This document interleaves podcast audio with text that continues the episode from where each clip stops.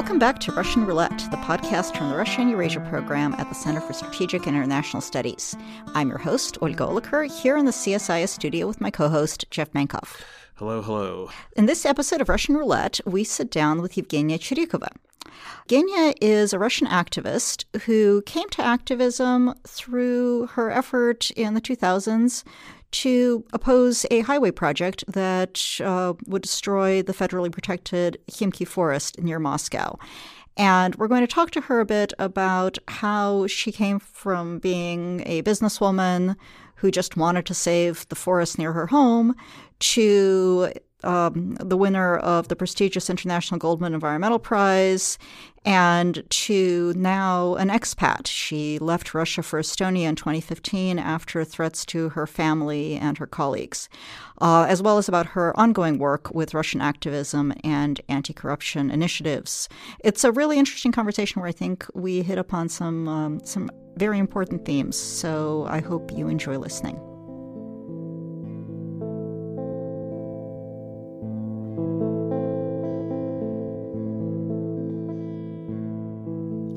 Evgenia, welcome to the studio. Thank you for the invitation. I thought our listeners would want to hear a little bit about how you got involved in environmental activism in Russia. I was hoping you could you could share that with us. Thank you a lot for the uh, uh question. Uh, it was uh, it was uh, for me uh, absolutely unusual story because I was a normal woman and I was businesswoman. I had uh, engineering business uh, with my husband, and I uh, was pregnant a second time. And you were living in? And I live in small town uh, near the Moscow mm-hmm. in Khimki, mm-hmm. and I very like my uh, place because it was near of a beautiful Khimki forest, mm-hmm. and I so like this place, and I uh, sometimes uh, walked in my favorite forest and enjoy nature. Uh, and for me, it was really very, very important because I spent for or to uh, my job um, four hours in day. And uh, uh, I work in a huge office uh, uh in a very polluted uh, town because Moscow a huge town and uh, mm-hmm. very polluted. And this was 2000? It, it, was 13 years ago. Okay. And, 13 years ago. 13. Mm-hmm. And uh, um, uh, for me, it was absolutely. Um, absolutely special time uh, uh, when I come back to Himki and breathe normally mm-hmm. in my favorite fo- forest.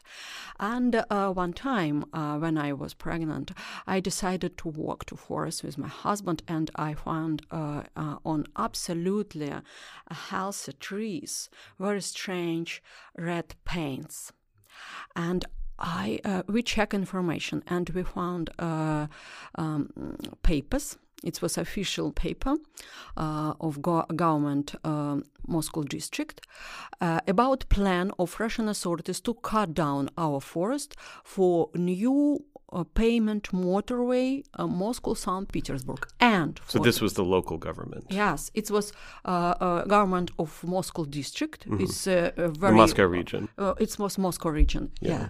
and it's really very high top of government high level.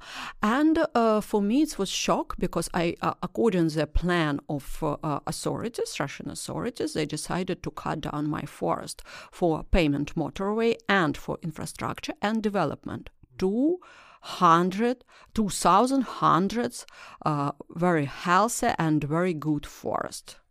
And according to Russian legislation, it was absolutely impossible because it was special green zone. Mm-hmm. And uh, I, with my uh, uh, husband, we decided uh, to send uh, letters because we decided that maybe it's a mistake, maybe authorities don't understand that we have uh, excellent forests in this place. but they answer us very strange they answer us that it's decision of Putin. And uh, uh, for me, it was strange. Why? Because according to the Russian legislation, it was impossible. Mm-hmm. So it wasn't really the local government; it was yeah. the and the I central and, government. and I, I think that it's a strange decision uh, uh, that Putin makes this decision uh, because he's not a god. Right. He cannot. He cannot. Uh, um, he ca- uh, he need to work according to the legislation. Mhm. He's also not the mayor, and this is, you know, in a lot of countries, the kind of decision that would be made at a much lower level. It's not the kind of thing that has to be decided by Yeah, the, the president. it's Russians. it's a Russian story yeah. when decision make uh, president and other government only support him. And after that, we uh, decided uh, to organize campaign and we tried to f- find any uh, stories of grassroots groups in Russia but I was very surprised because I, I, for me it was impossible to find any examples of protest in Russia mm. Now, had you been involved in any grassroots campaigns or protests Never. before or this? environmental I was activism. absolutely vegetarian person because because I um, um, I never uh, come to election. I never had part in demonstration, and I make my career. And uh, I concern only about my family, and I think that I was ordinary Russian uh, woman, and uh, its story with Himki Forest, uh, uh, its story helped me to change my mentality, to change my opinion uh, about my country, about my government, and uh, I uh, mm, try to find any examples of grassroots movement, uh, not only in, uh, in Russia, because for me it was impossible to find these examples uh, within Russia, and I decided to find uh, examples of uh, grassroots activity in Europe, in America, and I found absolutely amazing story about woman butterfly. And, and uh, about other stories. And i decided uh, to organize an environmental campaign uh, for uh, defense my forest my favorite place.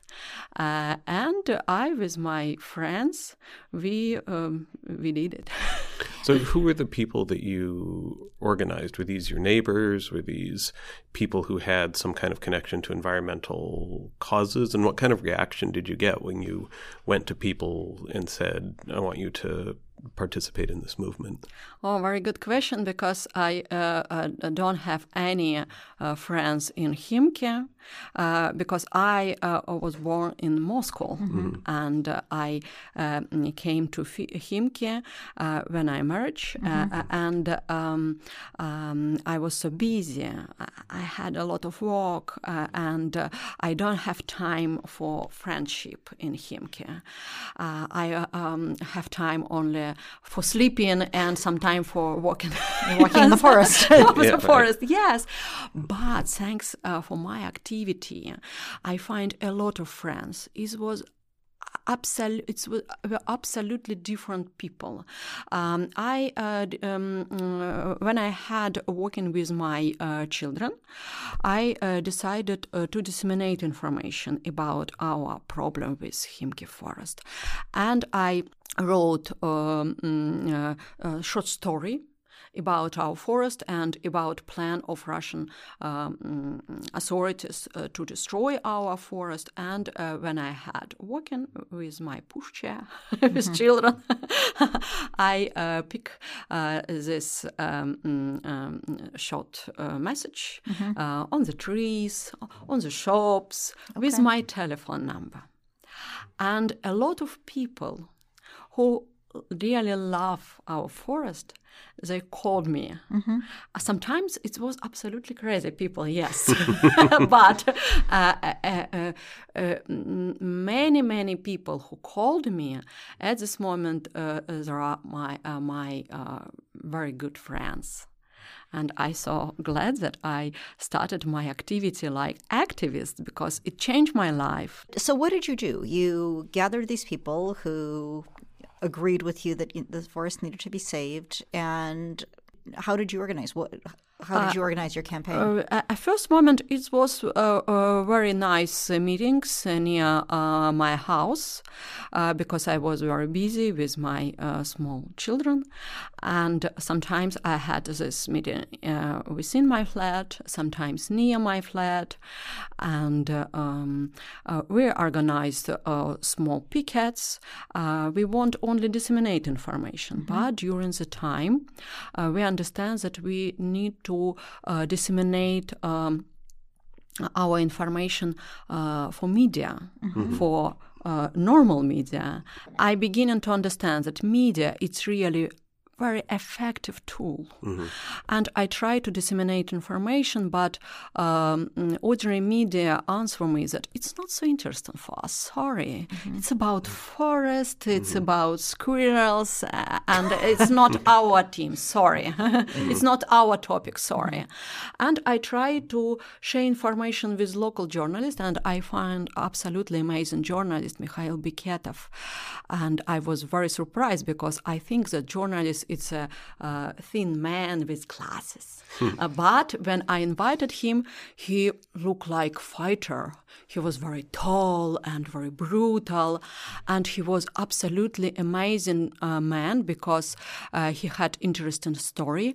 Uh, he was um, um, uh, in many. Um, was in Chechnya, mm. in other region, and he um, he wrote uh, articles mm-hmm. about these mm-hmm. uh, um, conflicts, and he was absolutely brave and courage person, and he was first who uh, started to disseminate information about our problems mm-hmm. and who help us, and he lived near the Himki forest. Mm-hmm. And uh, unfortunately, uh, we had absolutely horrible story with Mikhail Beketov because uh, uh after his uh, article that uh, we have a horrible case with Himki forest because it's corruption case. Mm-hmm. After that, um, um, mayor of our town decided to kill Mikhail Beketov, and against Mikhail Beketov was organized brutal attack against him. And after that, he became absolutely disabled person. He lost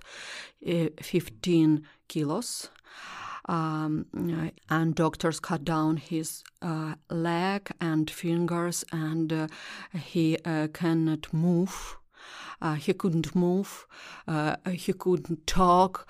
he couldn't walk and it was so big uh, shock for us because we understand that uh, um, our authorities it's mafia. And uh, for them it's not so big problem to kill uh, people and it was shock for me. And uh, I understand that I, uh, um, I, I need to continue my struggle and not uh, concern about uh, my safety because it was so difficult to think any moment about uh, about um, consequences of my struggle. It was so painful and it was so horrible that I decided that I never think about uh, safety.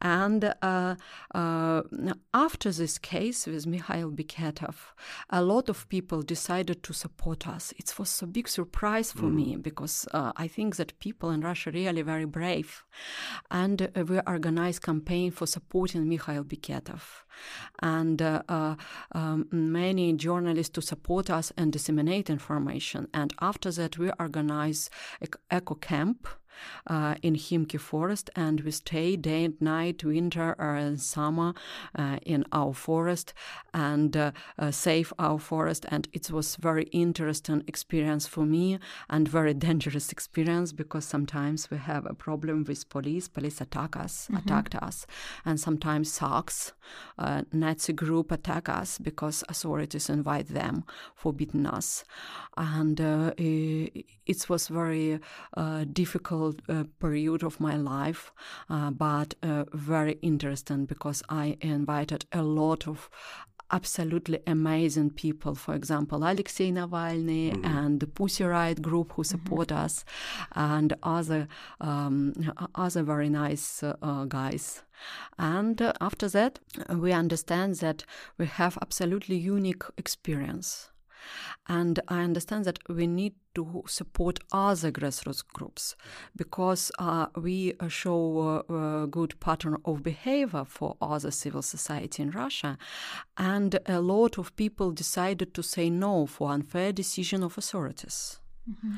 Our um, movement uh, was very popular, and a lot of people uh, was very surprised that it's possible to organize campaign mm-hmm. and uh, uh save uh, forest, for example. It was a very common problem uh, in Russia when authorities decided to cut down green zones mm-hmm. for um, and squeeze money mm-hmm. from this um, nature. So you say um, that what Beketov found was that it was a corruption issue that somebody was somebody was making money. Yeah. Um, so what happened? Well, I, I explained for you. Mm-hmm. Uh, we organized uh, with uh, a bank watch investigation, and we found interesting corruption scheme. According, this is a, a watchdog group. Uh, uh, Bank Watch, it's uh, NGO. Uh-huh. It's very famous in NGO, and uh, it's really a, a, very good organization, and uh, um, they support us and help us with this investigation because uh, we never have experience with journalist investigations mm-hmm. and they help us and according to this investigation we found that um, russian authorities to send money uh, uh, to concessionaire of this project i mean project uh, uh, payment motorway mm. moscow st petersburg the company that was supposed to build the road. yeah no no it's sent money to concessionaire concessionaire concessionaire. Um, mm, it was a French company, Vinci. Mm-hmm. Okay. And uh, this company uh, was very strange because this company not built our project, not uh, um, make uh, uh, engineering decision, mm-hmm. and uh, this company only laundering money. Sorry, and this okay. company Vinci to disseminate this money in different offshore zones. And one of these offshore company, uh, company was a company uh, of Arkady Rotenberg, uh, in Cyprus. Mm-hmm. Arkady Rotenberg, I remind you, who is this uh, person? Uh, he is oligarch. He right. is closely friend of Mr. Putin. He's on the sanctions list. Yeah, absolutely, yes. And we found that uh, uh, how um, foreign company uh, Vinci laundering money for needs of uh, Arkady Rotenberg. and other uh, strange guys. Mm-hmm. And we disseminate this information. We send uh, um, this case to prosecutor office of uh, Moscow, and uh, we send this uh, case uh, uh, to prosecutor office uh, in France. And prosecutor office in Moscow never answer me, but prosecutor office in France beginning criminal case against mm. this scheme. And um, maybe one years ago, I was in testimony uh, uh, in prosecutor office uh, in Paris and uh, I wait result of this investigation. Okay. it's interesting for me because it's impossible to solve this problem mm-hmm. through the uh, Russian courts. Uh-huh. But I believe that maybe it will be possible to stop this corrupted scheme uh, through the French prosecutor office. So that case is still being processed. Yeah, Yes. And the forest, what has happened? And uh, it's interesting story because we stopped destroying a huge part of forest for infrastructure and development. Uh, according uh, um, uh, plans uh, of authorities, they wanted uh, to cut down all forest, 2,000 hectares. Mm-hmm. But at this moment, they cut down only 100 hectares for motorway and I, I think that we keep a huge part of forest. And it was win, of course, but uh, uh, uh, we uh, unfortunately uh, not achieved a main goal because we wanted to stop uh, this motorway through the forest. We just we wanted to change trajectory of this motorway. But unfortunately, it was really very, very difficult, mm-hmm. and it was, I think, it was impossible. Mm-hmm. But I think that we achieved other very important goals. First, we show for Russian civil society uh, a, a, new uh, pattern of behavior. Mm-hmm and we save a big part of forest. Mm-hmm. I think that it was uh, very important too. But now you're no longer based in Russia. Uh, so can yeah. you talk about what led you to to leave Russia? I decided uh, uh, to uh, organize um, a special project uh, for supporting uh, grassroots groups. why? I was um, activist during 10 years and i understand that it's really very important uh, to have media support and uh, I, with my team, we organize uh, a special media resource uh, it's like Facebook for activists. Mm-hmm. The name of my resource, activatica.org. Okay. And you can find our uh, resource, activatica.org, in internet. And if you open our uh, portal, you can find map with a lot of points on the map. And each of these points, it's a different type of activity in different parts of Russia.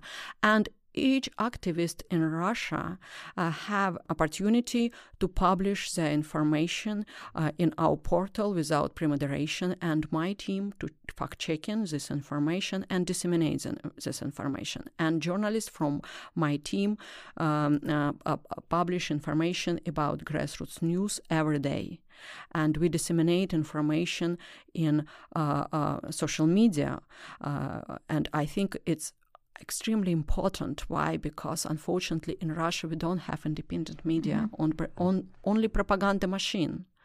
And situation with independent media uh, worse uh, than 10 years ago when I begin in my campaign. Uh, and uh, mm, I understand that uh, um, that it's impossible to organize this project within Russia, uh, and for safety reasons, we decided to move to Estonia and step of my organization located in Estonia, but main uh, part of my team, of course, volunteers and journalists uh, stay in different parts of Russia, in uh, in Ural, uh, mm-hmm. in St. Petersburg, in Moscow, uh, in Samara, Kazan, and other other cities. So you've created a network of mostly yes, environmental activists or all kinds of activists, different different mm-hmm. activists, including environmental issues mm-hmm. and of course, if, if, if including uh, human rights mm-hmm. movements and uh, social movements, and uh, I think that any activity in Russia really very important. Why? Because. Um, Unfortunately, after um, Soviet Union period, we have a problem with mentality of our people. I remind you our story. Uh, 100 years ago, uh, power in my country was seized by a terrorist group. They called themselves the Red Terror. And for example, Stalin had a horrible past.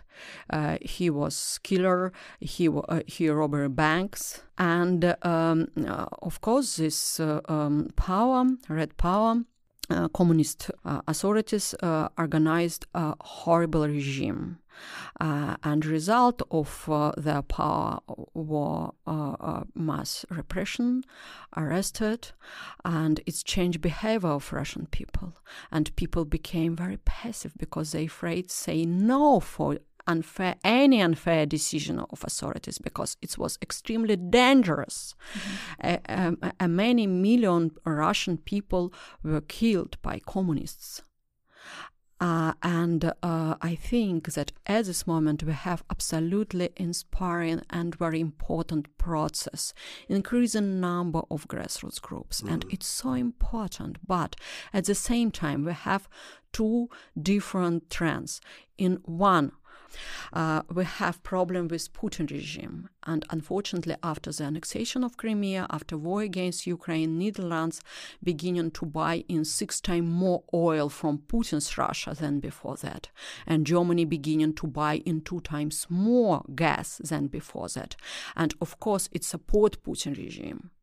And unfortunately putin uh, regime to spend this money only for disgusting needs for new wars uh, for propaganda machine and for repressive apparatus against people in russia. And in other side donors foreign donors decided to stop uh, supporting of civil society in russia because they afraid putin's regime. They afraid uh, new laws about foreign agency and I think it's disgusting situation because in one side we have extremely supporting of Putin regime from West.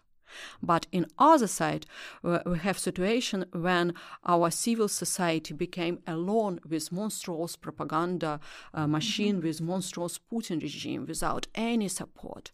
And I think that it's really a sad situation and we need to change the situation and we need to find new opportunity for supporting grassroots groups and it's my uh, goal. It's your so mission. you don't, you're not optimistic that grassroots organizations will be more effective in Russia until the political system changes. Absolutely, I believe that it's possible because only through this level of activity it's possible to change Russia.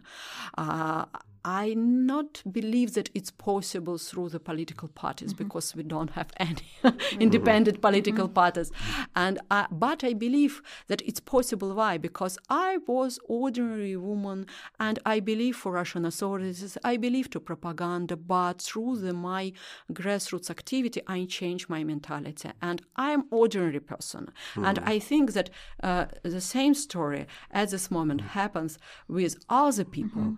And if you change your mentality, you change your life. So um, I guess that leads two questions for, for me. One is, I mean, what it sounds like is that it's mostly a uh, education mission that you just want to raise awareness.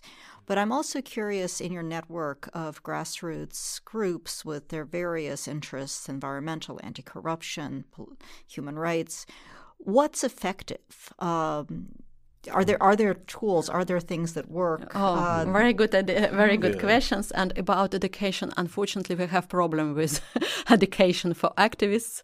And uh, uh, um, it's also my mission to disseminate information um, uh, with activists uh, um, uh, how is possible to organize campaign how is possible to invite mm-hmm. people in your movement and disseminate information. It's really very important. And i think that we need uh, to get more information about this, uh, how it's possible to organize effective campaign. And if we speak about successful campaigns at this moment in Russia, of course, it's really very, very difficult to walk uh, in Russia. Mm-hmm. And it's really very dangerous to be active in Russia, mm-hmm. in Putin's Russia, and to be activist in, uh, uh, in Russia, it's really very dangerous activity. But we have some successful stories. For example, I remind you story of Sun partisans. It was amazing story uh, in Karelia in Sunskoy forest. Uh, day and night, older woman, 80 and 90 years old, live in forest in eco camp why they decided to organize this campaign? Because local authorities decided to cut down Sunskoy forest mm-hmm. and uh, organize uh, mining of sand and uh, uh, of course for uh, building new skyscrapers in, in mm-hmm. Moscow yes, and other and other regions. Yes, and this uh, women was so brave. It was elderly women, and it was first time in their life, and they decided to organize this campaign, and it was extremely dangerous for them but they did it and they win. Mm-hmm. And I think it's absolutely amazing story. And other so you can have some successes in Russia despite the political climate, despite the the nature of the system. Uh, of course, uh, it's impact. This uh, case impact uh, for uh, uh, other grassroots groups. Of course, it's uh, it's impossible to change political systems through the uh, mm-hmm. one uh, uh, grassroots no, movement. But it's possible to attain the specific goals of that grassroots movement: to save a forest, right. to to move a road. It's possible to have successes in individual campaigns. Yeah, yes, it's absolutely possible to have successful stories. And uh, when you're active, when you're really active, it's possible uh, to achieve. Uh, uh, it's possible to achieve uh, your goals. Maybe you cannot uh, achieve all goals, but some important goals, of course, it's possible to achieve. So, back in the 90s, when the Soviet Union collapsed, environmental activism was actually one of the big grassroots uh, coalescing Yeah, yeah. yes. mechanisms, It right? There was it a lot of environmental activism. There was a lot. There were a lot of grassroots movements um, throughout f- former Soviet countries, but also in Russia, uh, in the Far East, uh, and then this sort of go, went away. Do you see this in some ways as a rebirth of that? And do you see people who were involved in the '90s getting involved again? Uh, sometimes we uh, get uh, some helping from uh, these uh, people who was active in 90s. Uh, in, uh, for example, uh, Professor Yablokov. Okay. Unfortunately, now uh, he was dying, uh, but he was very active and help us.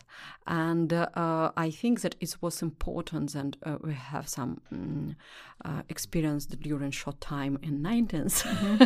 uh, it's helped us. Uh, but uh, when I started my protest, for me it was difficult to fi- find in internet other cases, uh, modern type Mm-hmm. Yeah, of it uh, grassroots groups. I don't know why we have gap between uh, uh, Mm. our activity in Himki forest and activity of environmentalists in 90s. I don't know why, uh, why it happens. But now you, but now there's a rebirth of this, right? And do you think there is an increased interest in environmental activism? Or in grassroots activism in general. But I actually I, I want to push on the environmental activism because it's it feels less political, right? It's you're not you're not saying we have to change the system. You're saying we have to change we have to save the forest.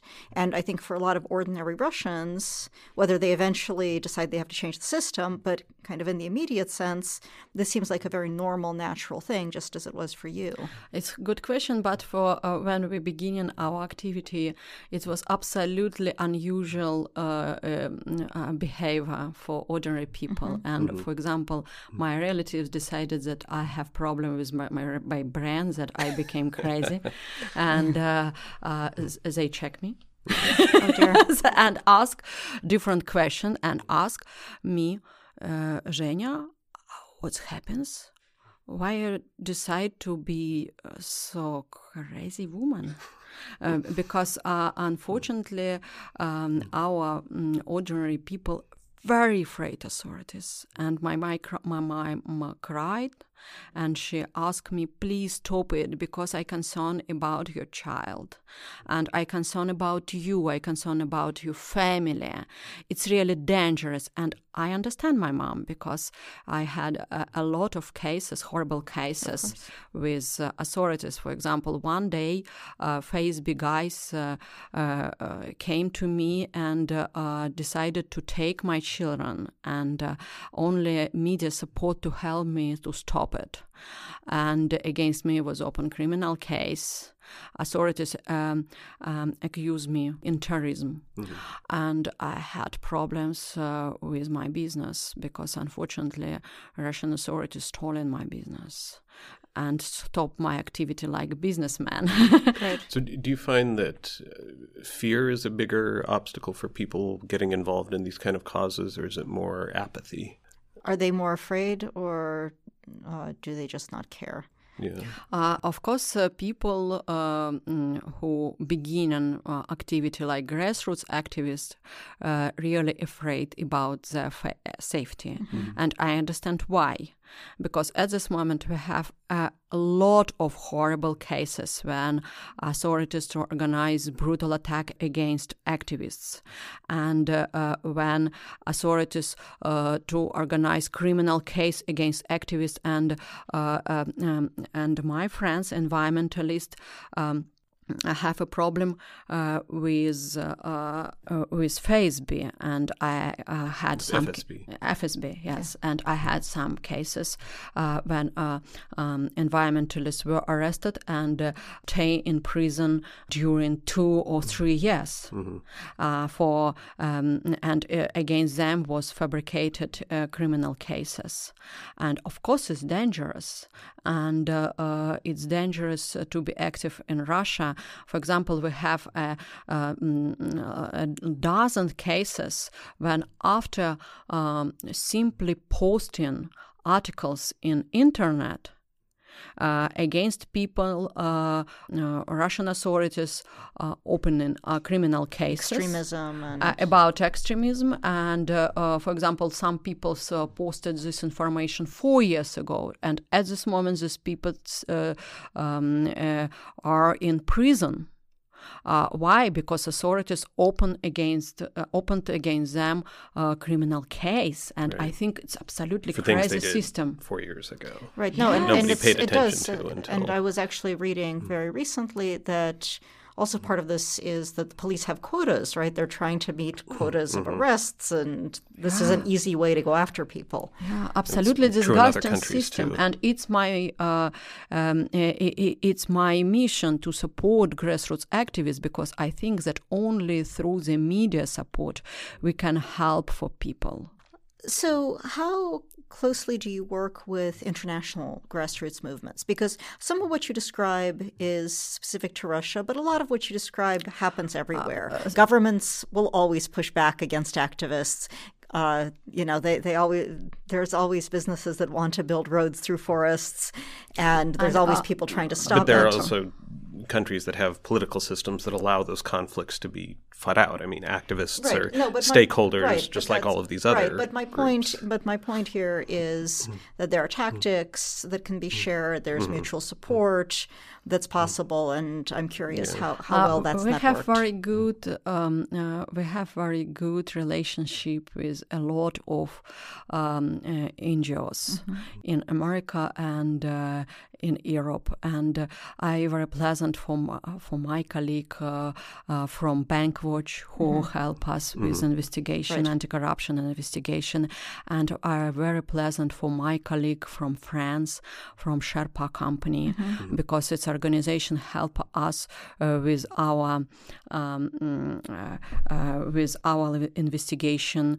in prosecutor office of Paris, and I very pleasant for Goldman Prize Foundation. It's a very famous American organization, American foundation, and uh, I very pleasant for this organization for prize for Goldman Prize because uh, it was very important for me, and uh, I very pleasant for new contacts with activists from all all uh, world from mm-hmm. around mm-hmm. the world and uh, last week i was in denver university mm-hmm.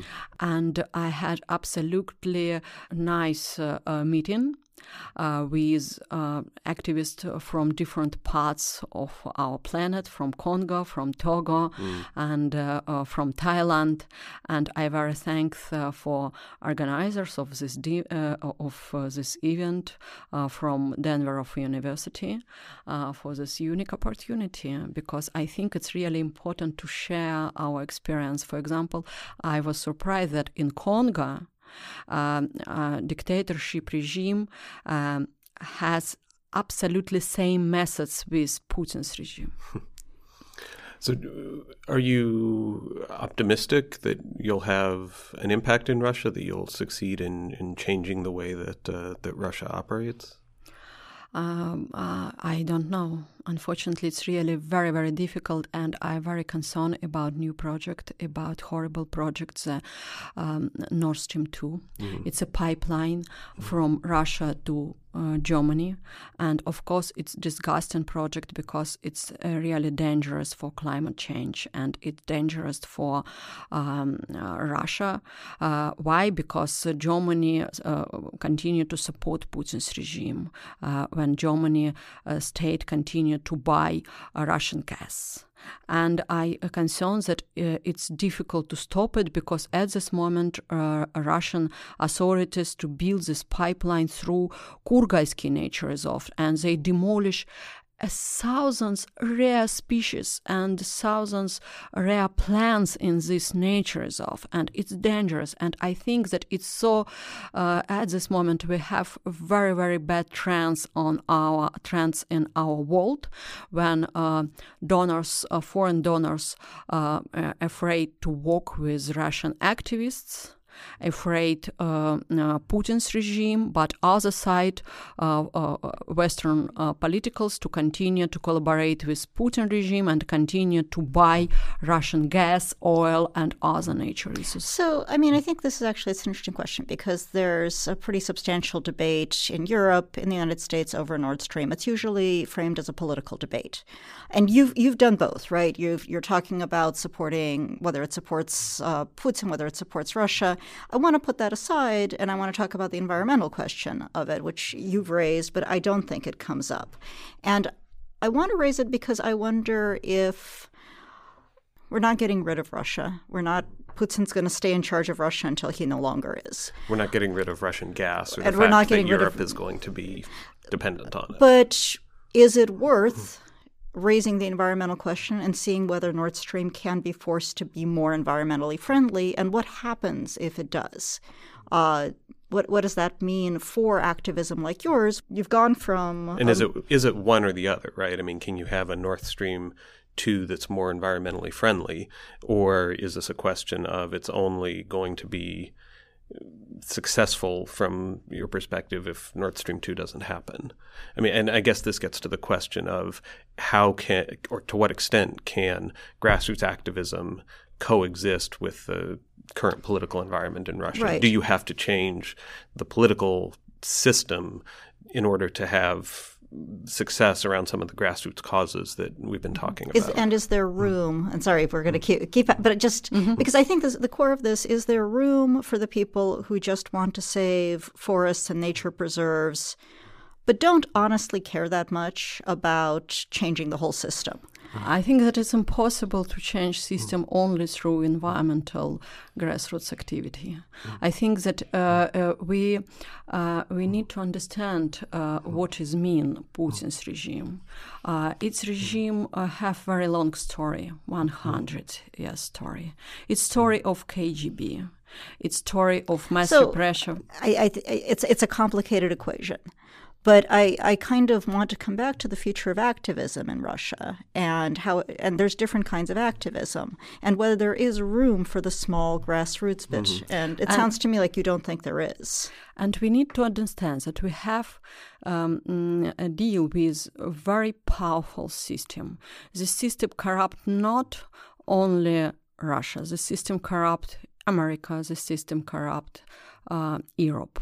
And this system really very, very influential. And only with uh, uh, different efforts we can to solve this problem.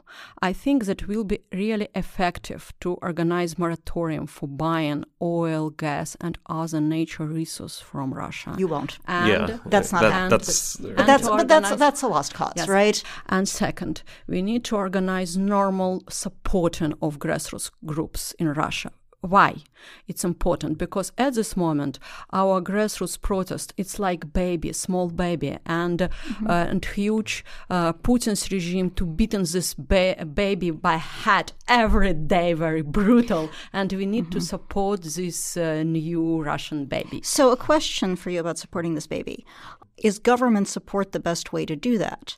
Because there's a hypocrisy, right, in asking the U.S. government, which cracks down on some of its own grassroots protesters, to support grassroots protesters in other countries. Well, and the United States is far from the worst, right? Yeah.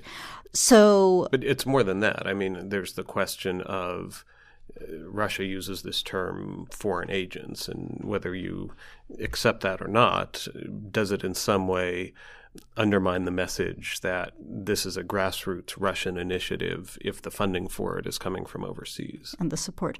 No, so I mean, one of the things I've wondered about a lot is what you described in talking to people from the rest of the world, the extent to which people who are fighting similar fights can get together, share tactics, learn ways to do it, which don't create the impression that they're all foreign agents and that also don't open you up to charges of hypocrisy that you're taking money from people who do the exact same things in their own countries. Right. Or and that you're not essentially calling for revolution, right? That you're pushing for incremental change in ways that are going to affect people's day-to-day lives independent of the larger political questions. And I think that we need to be more flexible and we need to find new opportunity how it's possible to support grassroots groups in Russia, how it's possible to defend uh, uh, our activists within Russia. And I think that uh, at this moment we have war. Uh, it's propaganda war and I think that uh, we have an extremely uh, high level of Putin's propaganda uh, on the world, and it's absolutely dangerous for us, not only for Russia, uh, but for other countries too. And I think that Putin's regime it's a uh, it's our tragedy, not for only for Russia, but for Europe and for America, because it's a very very powerful uh, force. And I think that I don't have simply question uh, answer for this uh, very serious question, and I need that uh, we need um, uh, uh, to understand what means it's Putin's regime, and we need to understand that Putin's regime it's a mafia regime. And I don't know how it's possible to win mafia. Uh, but I think that uh, we need to be more flexible and we need to find new opportunity uh, how it's possible to solve this problem. Okay. Evgenia, I think we are out of time, uh, but thank you so much for joining us. I think this is a really interesting conversation, which is worth continuing to have and continue to think about. Yeah, thank you very much for joining us. Thank you for you. It was very, very interesting conversation for me.